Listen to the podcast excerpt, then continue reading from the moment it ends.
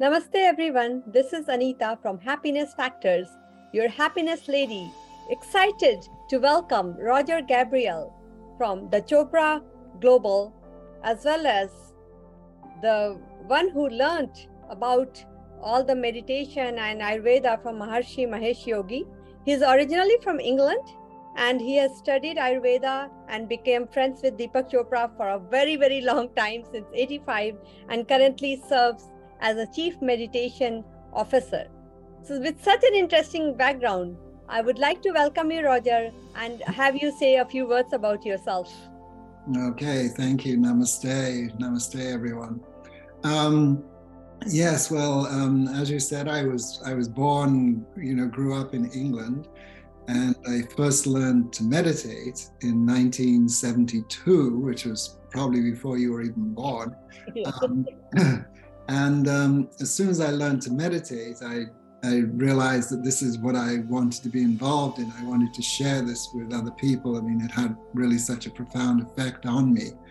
And so um, soon after that, I gave up whatever I was doing at the time, which wasn't a whole lot, of course. I was in my early 20s.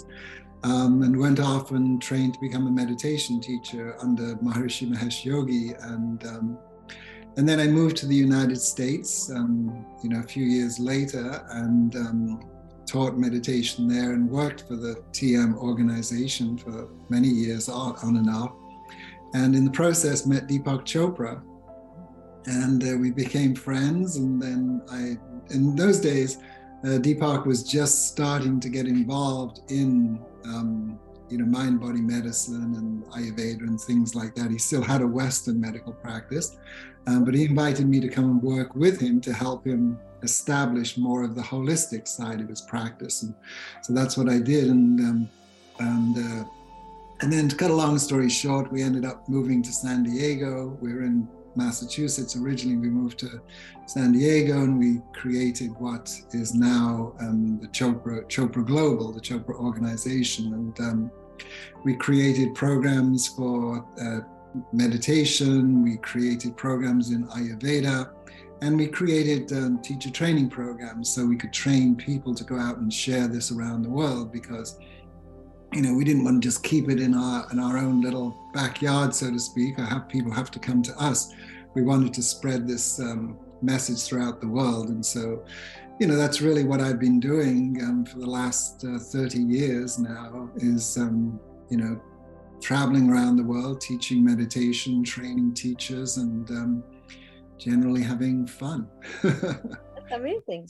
The most so, important part most yes. important part is to have fun enjoy it that's so true that's where i think life becomes more interesting and happy yeah there's there's too much seriousness in the world today um, you know, and it doesn't mean to say we shouldn't be responsible. We shouldn't be flippant. Of course, there's a lot of, lot of suffering and things like that. But, but uh, you don't end suffering by being serious. Um, you know, you have to lighten up a little bit and, you know, look beyond it. I mean, not not get sort of mired in the doom and gloom. It was Oscar Wilde who said. He said, Oscar Wilde said, "We're all living in the gutter, but some of us are looking at the stars." and that's really what it is you know we can yes we live in this world with all this you know craziness going on but you know we have to be looking at, to a higher higher goal not just not just rolling around in the mud in the mud and stuff no i totally agree with you and i have a question because you grew up in a very different culture in england and then suddenly decided to adopt meditation. How was the change for you? Was there like a pushback from your parents or your friends? Like what are you doing? Because that time it wasn't that popular right? Um, no um, you know actually my parents were very supportive um, and uh, you know in those days this was this was like um, the late 1960s early 1970s and um, you know the beatles um, yeah. they'd just gone to india and they'd studied meditation. So you know, people were familiar with the, the concept of meditation, but but really back in those days, um, meditation was talked about as stress management. Mm-hmm.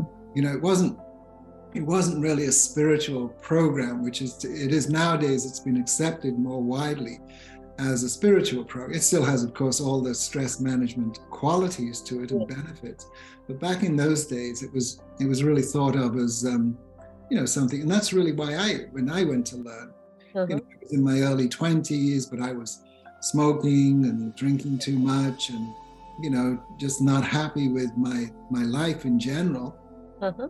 And I went along to see if I could improve things, and that's really why I started. And then you know, once I started, of course, I realized that there was so much more to it than just that. And uh, but no, I mean, everyone was very supportive. I mean, I know, I mean, there's you know, there's still a lot of people who think we're we're very weird, you know, sitting with our eyes closed, you know, for 30 minutes twice a day or whatever it is. But that's all right. We love them anyway. That's true. Yeah, even my friends tell me like their favorite pastime is oh hang out in a happy hour, but because I meditate and I like to have like more satsang than drunk people around me. So I like limit that interaction, right? And but for them, it is like, okay, how can you have fun if you don't drink? For me, I say I am high on life. Absolutely. No, I totally agree because, you hmm. know, the, the only true happiness we find is inside. It's That's not right. out there in the world. You know, the happiness that we find in the world is is like it's like a roller coaster. I call it the happiness roller coaster. Yes. You know, she loves me, she loves me not. He loves me, he loves me not. You know, it's that it's that roller coaster because anything in, out in the world around us is Mhm. not permanent, including happiness. But the happiness we find inside, that joy, that bliss, I mean, that that is eternal. I mean, that lasts forever. And that's what meditation, that's what meditation does, is it, it Uh-huh. connects us with that inner joy, that inner bliss that nobody can ever take away from you. That's very true because external factors they keep on changing. So it, Mhm. it's only short-term happiness. Whereas if it comes from inside, then it can last for a long time. So you mentioned that before you started meditating, you were drinking and smoking. So meditation make you leave that? Um, yes, in fact, um, I probably gave up smoking within a few weeks of learning to meditate. And you know it just it just, i mean I, it was no effort. I just decided you know why am i doing this? And threw it away and that was it. And Uh-huh. um, you know drinking i mean it kind of tapered off. I mean i would have a you know a few beers in the pub with friends and things like that but but it lost its interest because i realized i was doing it because i was stressed and That's know, true. when when you don't have that same stress, then you don't need these, um, you know, outside stimulants and things like that to to make you happy. And um, so they just they just kind of dropped off. And uh, I would say it was probably. I mean, I would still have an occasional drink for the next few years. I mean, but it was very natural. It wasn't it wasn't anything that was forced on me. Um, uh, there was no rules that said I had to stop drinking or smoking or anything like that. Um, and it wasn't an effort. I just let it let it happen naturally. And that's that's what meditation is. See, meditation meditation works with the natural rhythms of the body, and it brings balance and harmony within the body. So. I'm not saying that everyone who learns to meditate would necessarily stop drinking and smoking. I mean, I have a lot of friends who've been meditating for years and years and years, and they still, you know, have a drink. They don't go out and get drunk, but you know, they'll have a glass of wine with dinner or you know something like that, a cocktail, Uh-huh. and it's fine. But you know, maybe they've had other changes because meditation just kind of it kind of brings us back into inner harmony with ourselves, and um, you know, what is what is right for one person isn't necessarily right for another person. Um, but it just helps to helps to bring that balance and harmony and uh, these things happen naturally we don't have to force changes we just allow them to happen and that's the great thing about meditation it works with the natural rhythms of the body Yeah, that's amazing. And I totally agree with that because I think also doing, at least in myself, I have noticed doing after years of meditation, now I don't get negative emotions that intense and not for that long. Like it's easier to process and much shorter. So that way I can be happier for longer. sure yeah absolutely hmm It makes you more calm, more calm and more, I guess it also gives you more clarity about different things and increases your intuition most of the time if you focus inwards a, a lot of the time. So So yeah, I mean, meditation enriches all aspects of life. Yes. Really does, and and this is why um, meditation is for, works for everybody. Um, you know, but in a different way. I mean, if somebody is a let's say somebody is a sports person, a football player, or you know something like that, yeah. meditation will help them you know be better at their sport because it helps them to get in touch with themselves, helps them to find that inner balance, that inner joy. If um, you know you practice a religion or whatever, I mean, meditation will enrich that experience too. So that's the great thing about meditation is whatever whatever your goals are in life, as, as long as they're life supporting goals, um, meditation will will support that and enrich it. That's nice. And uh, there are like lots of different kinds of meditation, right? Like uh, there are some people they just like focus on the breathing in and out. Some people do it with mantras. Some people do like a seven set of breathing exercises like Baba Ramdev. So which one is the best one? Or is there no best one? Like different things might work for different. You know, the best the best one is whatever works best for you.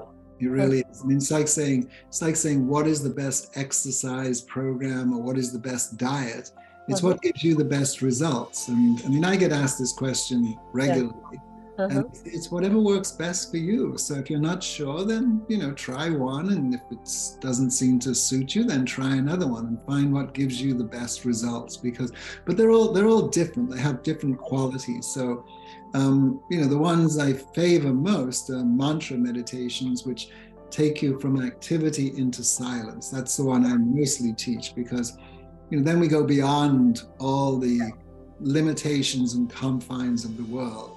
But there are many other meditations, as you said, which um, you know some use mantras as well but yeah. they work more on the the active level. They work more on maybe the physical body or the mental and the emotional body. And these can be very powerful for dealing with um, you know situations in our life whether it's an emotional situation a physical um, challenge or something like that.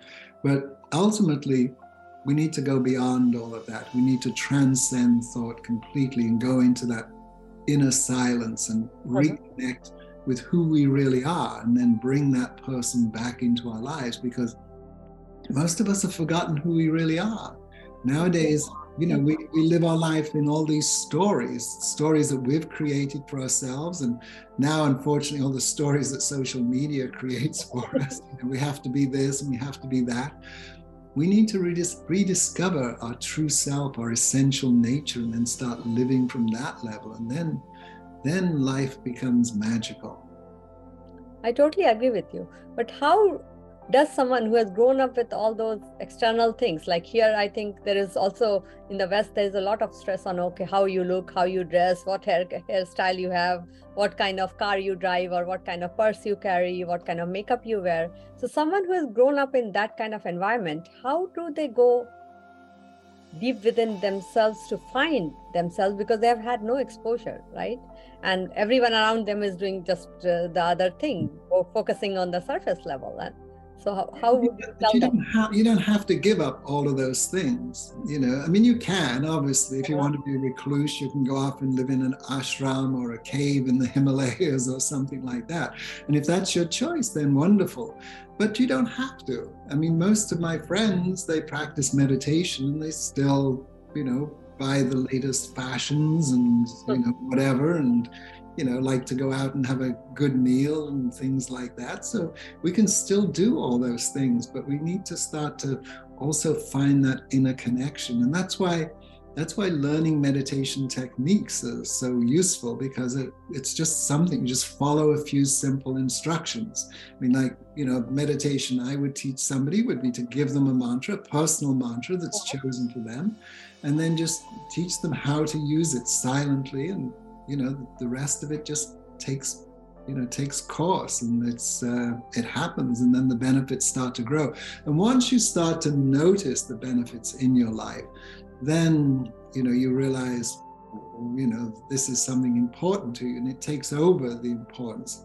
But the other things are fine. I mean there's nothing you don't have to give up all those other things. You can still be a multi-millionaire. You can still have a nice car and a big house and all those things the important thing is not to be attached to those yeah. things That's the important. That's that's the mistake we make is we get attached to those things. And then we spend our whole life worrying about, you know, what do I do if I lose this? What do I do if, you know, the stock market crashes and I lose my money? Or what yeah. do I do if somebody, you know, steals my car or, you know, doesn't like me on social media or things like that? You know, just don't be attached to those things. Have them and enjoy them, but, you know, just be free. Yeah, attachment causes most of the stress and worry, and I would say mental issues, anyways. Yeah. It's good to be non attached. So, how would you say uh, meditation uh, impacts mental wellness and vice versa? Well, um, I'm not a medical professional, as you know, so you know I can't speak from that perspective. But um, meditation is a detoxification process. Mm-hmm. When we when we go within, the mind settles down, the body settles down. We get a very deep level of rest. And rest is how the body naturally heals itself. And the body naturally heals itself by throwing off what's not supposed to be there. I mean, this is just a natural thing. You know, if you feel sick, you know, you take the day off work, you go to bed early, you lighten your responsibilities. This is what we do automatically. Meditation allows us to do that on a regular, systematic way every day. You know, not mm, not in a big dramatic way, but a little bit. So every day, every time we meditate, we're taking that inward journey, getting that deep rest. We're allowing some of those stresses and fatigues to start to be released. And as that does, then of course, you know, things start changing in our life because um, medicine will tell you, a doctor will tell you that 80% of the diseases that are caused today, whether it's physical ailments or mental uh, disturbances, you know, they're either directly caused by or greatly compounded by the amount of stress we have in our life. And so, if we can start to release that stress, we start to dissolve that, those fears and anxieties and worries, and we start to, you know, get rest and get balanced again then health will start to improve in all areas. And that's what we see. And that's what's been, you know, the subject of research programs for, you know, 40, 50 years now on all types of meditation. So it, it can only help. Um, so basically, if someone meditates and uh, and gets deep rest, they can make the right choices for life, right? Yeah, I mean, it's that because we get in touch with who we are mm-hmm. our true self. You see, see, we're not our thoughts. Yeah. We're the thinker of the thoughts. And the thinker of the thoughts, the only place the thinker of the thoughts can be is in the spaces between the thoughts. Mm-hmm. Now, most of the time in activity, you know, our thoughts are going so quickly, we can't, we don't access that space in between the thoughts. Yes. In meditation, we slow the process down and so the gap between the thoughts gets a little wider. And we start to notice who, who is in that gap, who's in that space. And that's the real you, that's the real me. And then we start to bring that person back into our lives. And that person, that person is already perfect. Every one of us mm-hmm. is already perfect in every way. Yeah. You're perfectly happy, you're perfectly healthy, you're perfectly successful. All your desires are instantly fulfilled the only problem is you've forgotten it. Yeah. And you've forgotten because of the stress. The stress has covered it over, it's hidden. The real you, this wonderful, magnificent, perfect person, is right there, but it's hidden. So, what we're doing in meditation is like peeling off the layers, mm-hmm. peeling off the layers. And every time we peel them off, then the real you starts to appear and your life starts to change because you start to live from that truth from who you are. You, you are intuitively know what's right for you. You not don't have to listen to all these other people. So basically, you become more intentional rather than mechanical. Absolutely, absolutely. So most of the meditation practices come from the east, like India, but there is one very popular one from the west called Silva meditation or Silva Mastermind. I don't know. What do you think about that? Um, you know, I, I, don't really know much about it. Uh-huh. Um, uh, but you know, if it works, then as I said, you know, again, yeah. it's, it's, what works for you, and if it works for you, and uh, then that's fine. As you know, as long as as long as something isn't um, doesn't have any negative qualities to it. Like you know, there are some practices which you know they demand that you do this way and you have to do thing thing that way, and and you know they can be they can be a little challenging in themselves if you're not careful. But as long as there's none of that, as long as it's free and you can you know come and go and make your own choices, then Yeah. um, I support whatever works. That's amazing. So some people like uh, say that, oh, I can't meditate because my thoughts are running in all different directions. what would you tell them? I well, you know, when somebody says, um, "Do you think I'll be able to?" Med-? I said, "If you can think a thought, you can meditate. That's it." Uh-huh. Because you, we use the thinking process to go beyond the thinking process. So yes, the thoughts will race around all over the place, but gradually they start to settle down. They start to settle down. That's why we, you know, it's useful to have a meditation technique. You can't just sit down and close your eyes and say, okay, you know, I'm, I'm meditating now. No, I mean, your thoughts will. I mean, you'll just be daydreaming. But you have a technique, a mantra. a mantra a sound which takes us, you know, on this inward journey. You see, most thoughts have have two aspects. A thought has a sound or a vibration, but it also has a meaning. Yes.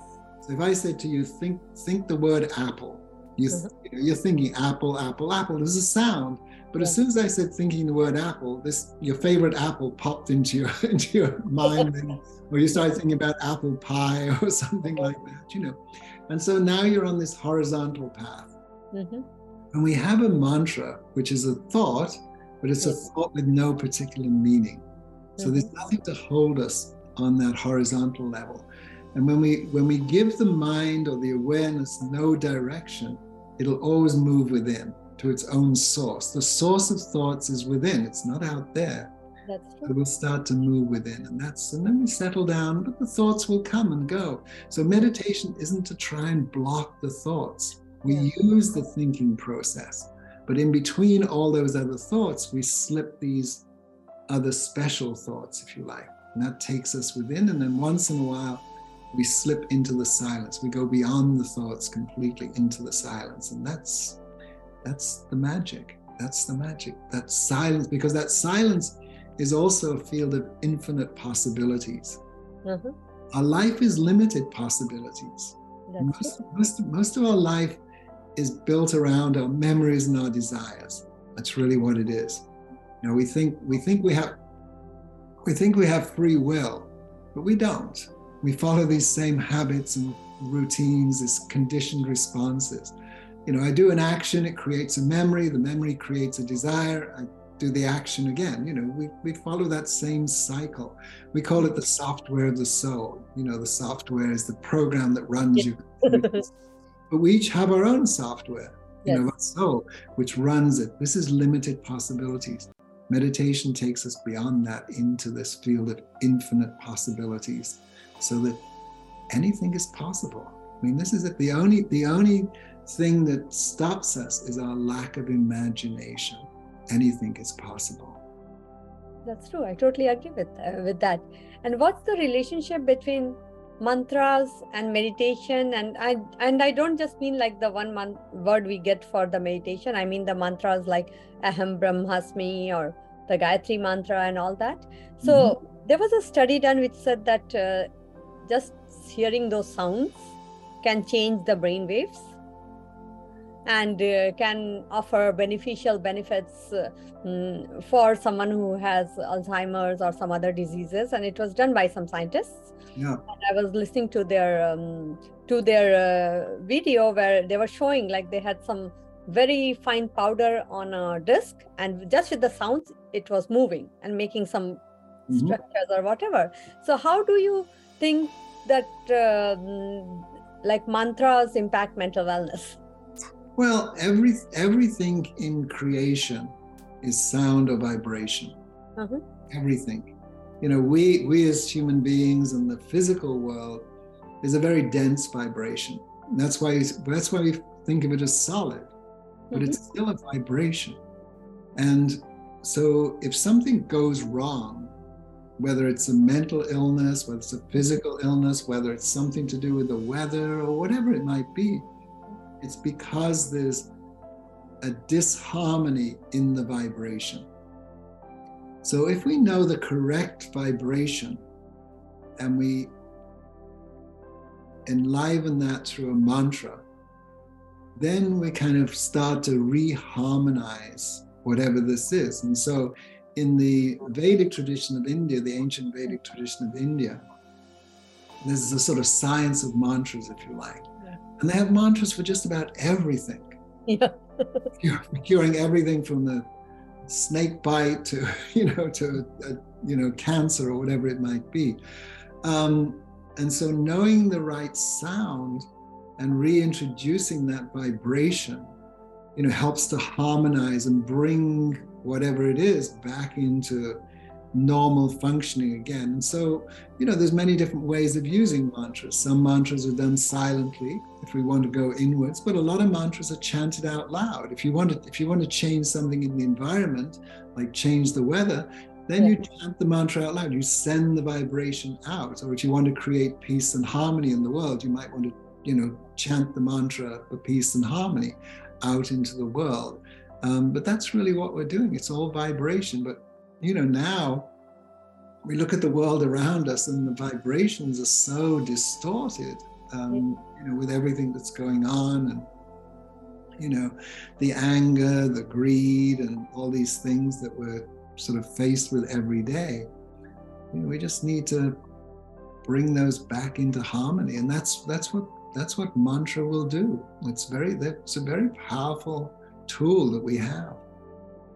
Amazing. And I read somewhere like someone was writing, like if every kid was taught meditation, in another 20, 30 years, like all the violence in the world will drastically like go down yeah. because people centered. So, what uh, what's your thoughts on that? Yeah, I mean, it, when it doesn't have to be children, it's people. Uh-huh. See, you see, the world is a reflection of the people in it we, we you know we blame the leaders we blame the politicians and people like that. But they're just they're just a reflection of the people. And if the people are angry and you know greedy or lustful or whatever it might be then that's the representatives we get.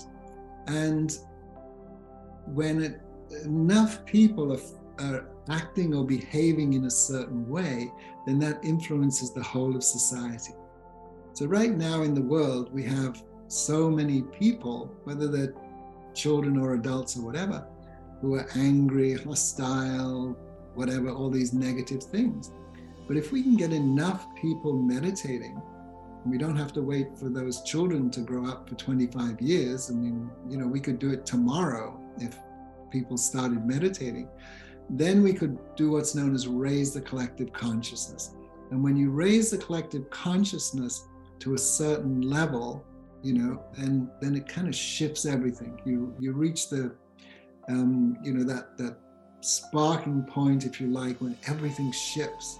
Mm-hmm. And you know, Deepak Chopra has this um, theory that we need about a billion people practicing meditation, self-awareness things. It doesn't have to be, you know, the same meditation, you know, prayer things to uplift them. And you know, it sounds like a lot of billion people. It's about 15% of the world's population. So, you know, it's like all of India or all of China or something like that. Then that would reach what's known as the critical mass. Mm-hmm. If we could reach that, everything would shift just like that. I mean, this is it. I mean, it's the, it's the, you know what we see with physics. You know, you, they do it in physics. They have, you know, everything is moving in a, a you know, disorganized way, and then they get enough of those particles or whatever functioning harmoniously, and everything else shifts very quickly.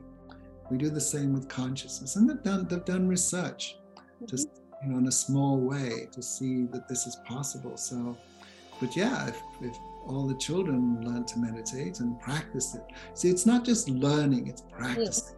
That's the key.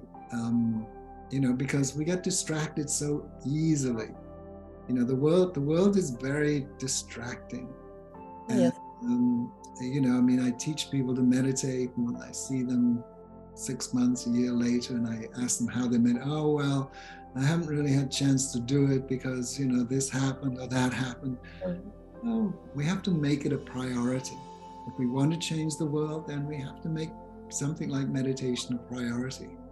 Yes, we have to, and and if teaching like more people can change the way people perceive things or behave, I think we should create a movement and have more and more people uh, learn the benefits of meditation so that they will be more prone to do it and and we will reduce the anger or the bad behavior or the greed in the world right? Because the right values and right meditation i think makes all the difference. Like in india I, I would say like like here like every all of my friends who have teenagers say oh they are teenagers they did this they they smoked they drank they took drugs or whatever right? But i tell them that see we are the same teenagers in india too but i guess because of the prayers and the meditation practice we don't do that. We always listen to parents no matter what right yeah, but you know, there's problems everywhere. I mean, I I visited India many times, and mm-hmm. India has a lot of problems. Yes, it does. we can't we can't we can't hold India up as you know the ideal society by yeah. um, because you know there are the same problems there with um, you know the way. Things, yes.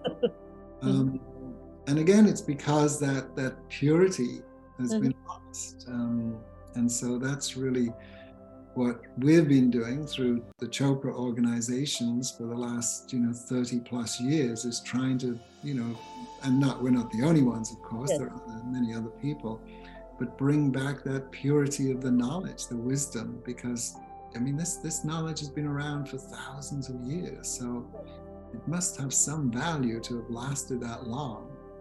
That's um, so true. But, yeah.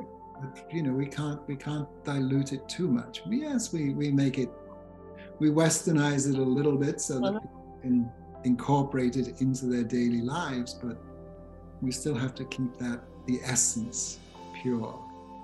Yes.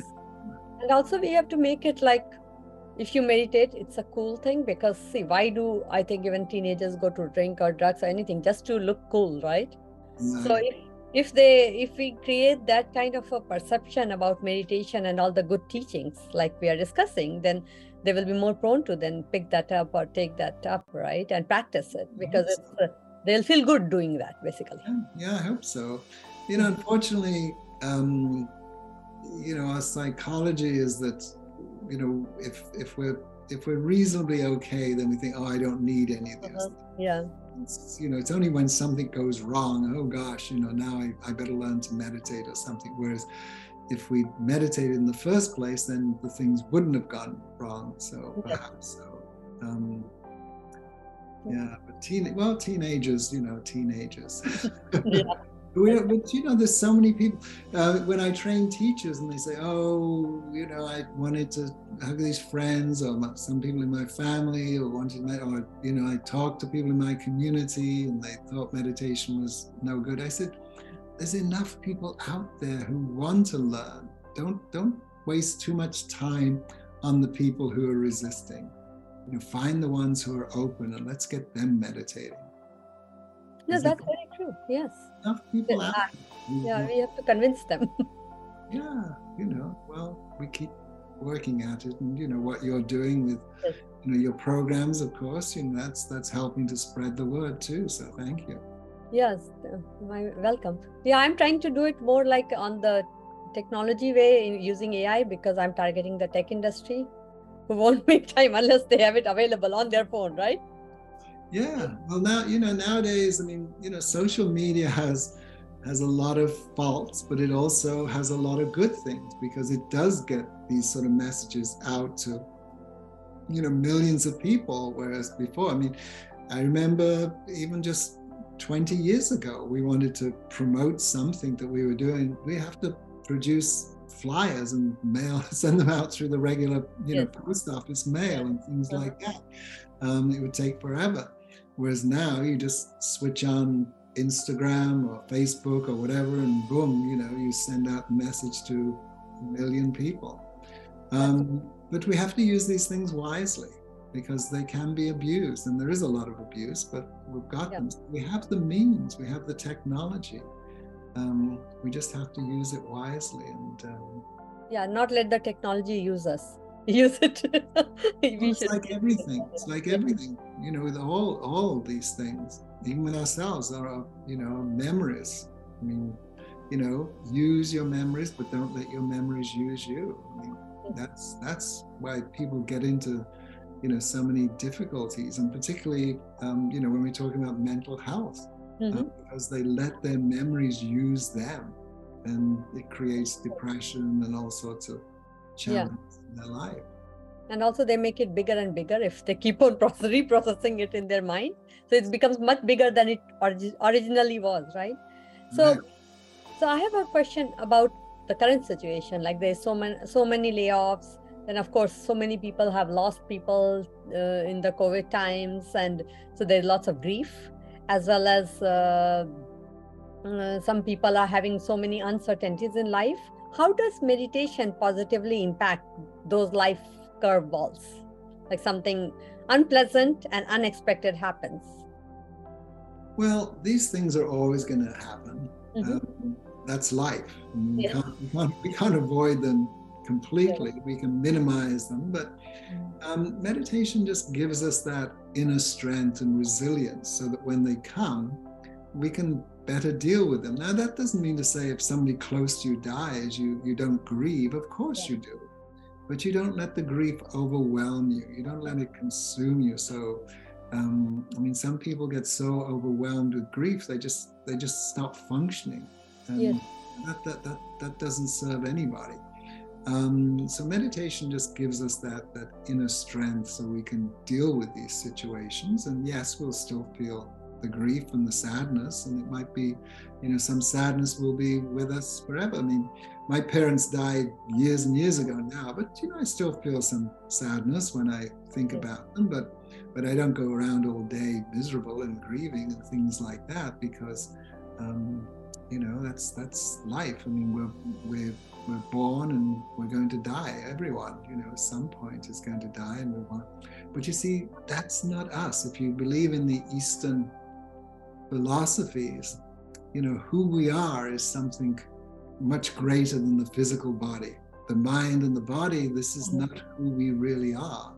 And this is what our spiritual practices, our meditation and other things, you know, should lead us to and open us to that, you know, who we are is something much greater than that. Who we are is this immortal, eternal soul, this being that's never born and never dies. Um, and so, you know, these other things happen. And so when you when you appreciate that, then you know the body is something that you use and you can enjoy it and all the benefits and all the fun and the passion of life.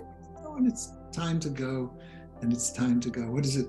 The great Indian poet Rabindranath Tagore said, he said, Death is not extinguishing the flame, it's merely turning down the lamp now that the dawn has come.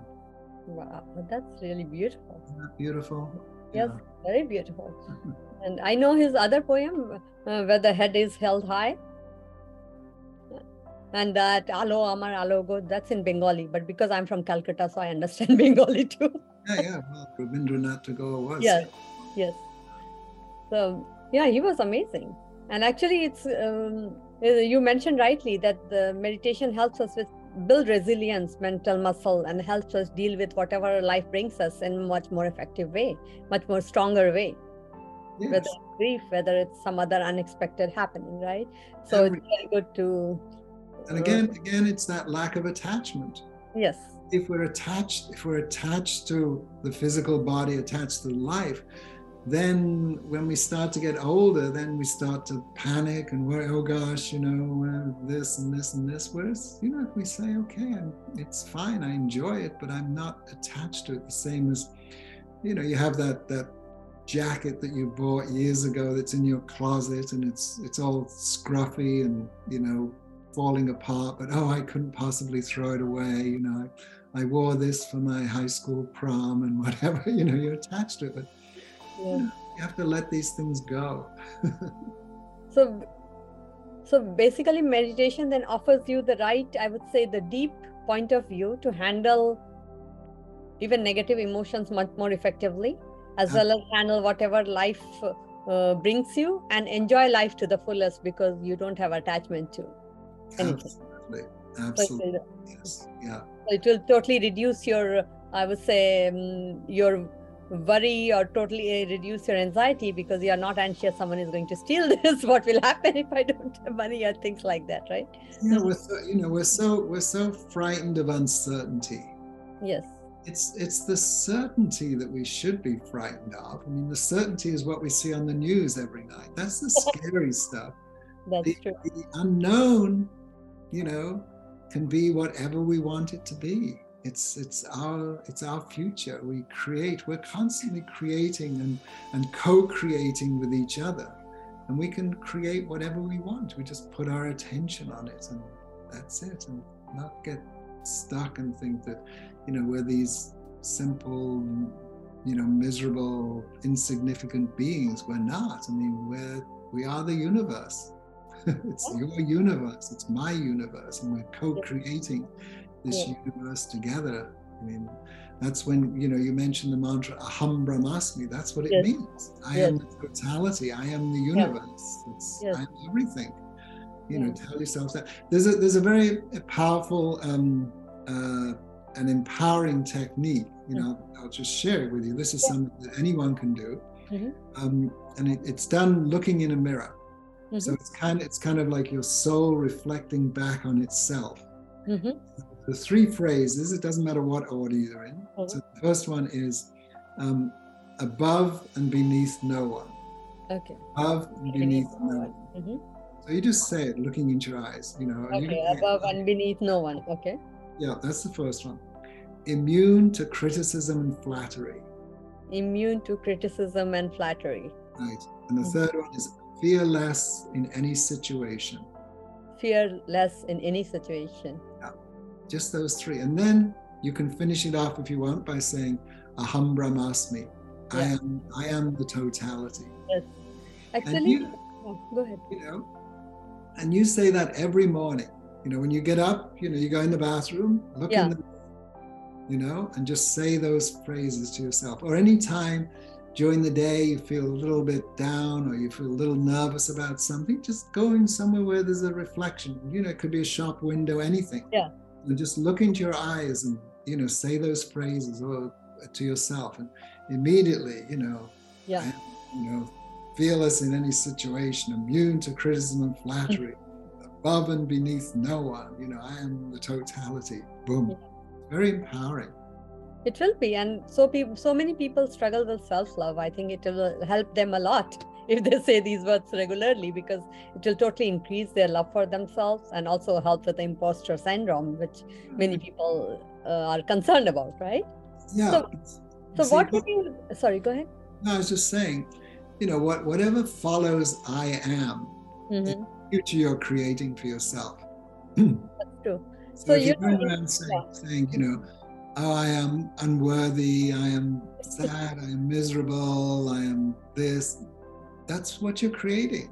Whereas if you say, I am love, I am light, I am joy, I am mm-hmm. bliss, then that's the future you're creating for yourself. That's so true. Actually, in ancient India, even right now in some of the villages, they practice as soon as the kids start speaking, the first verse they teach is Aham Brahmasmi. That used to be the culture, but nowadays we have got too much westernization.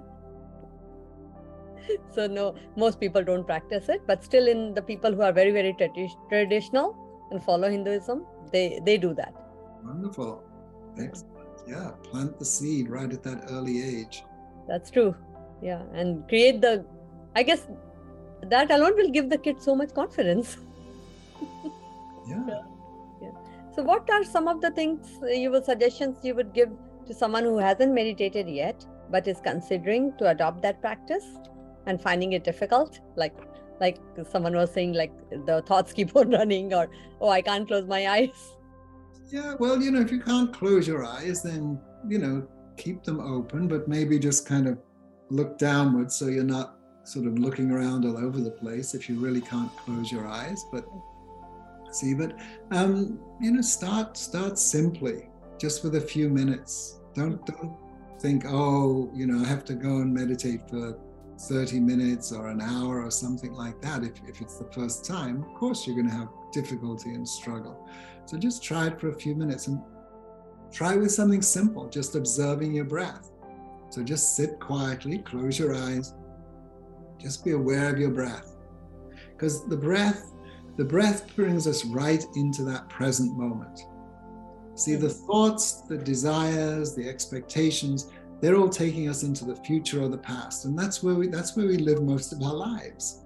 We spend very little time in the moment. What is it? Thich Nhat Hanh, the great uh, Vietnamese Buddhist teacher, he uh-huh. said, he said, the miracle isn't to walk on water, it's to walk on the green earth in the present moment. Hmm. Oh, because so most, yeah. most of the time we're not. But the breath, the breath, the breath is never in the future or the past. The yes. breath is always in the moment. So, you know, just just close your eye and just just be aware of your breath, not doing anything, not controlling it in any way, just watching the breath for just a few minutes see how see if you notice a change and i'm sure you'll notice something some settling down you know and then when the thoughts start if you want to stop that's fine but but just do it you know so start with you know three or four minutes and then that works then extend it a little bit and then when you're ready learn you know something a little more uh, you know a mantra or something like that or there's all these apps you know where you can go and you have somebody guide you through. They're telling you exactly what to do. Do this, do this, do this. You don't have to. You don't have to do anything except listen and follow along. So. Yeah, even the Happiness Factors app has different guided meditations as well, depending on the situation. Like for stress, there's different one. For anxiety, it's different one. So exactly. whatever the people are feeling. Yeah, no, that's a really great uh, advice. And listeners, for those who are just listening to the podcast, you can watch the video of the same podcast and see Roger in uh, in person on Happiness Factors YouTube channel. And till next time, keep smiling and thank you, Roger, for being here and giving so many uh, bits of wisdom to the listeners.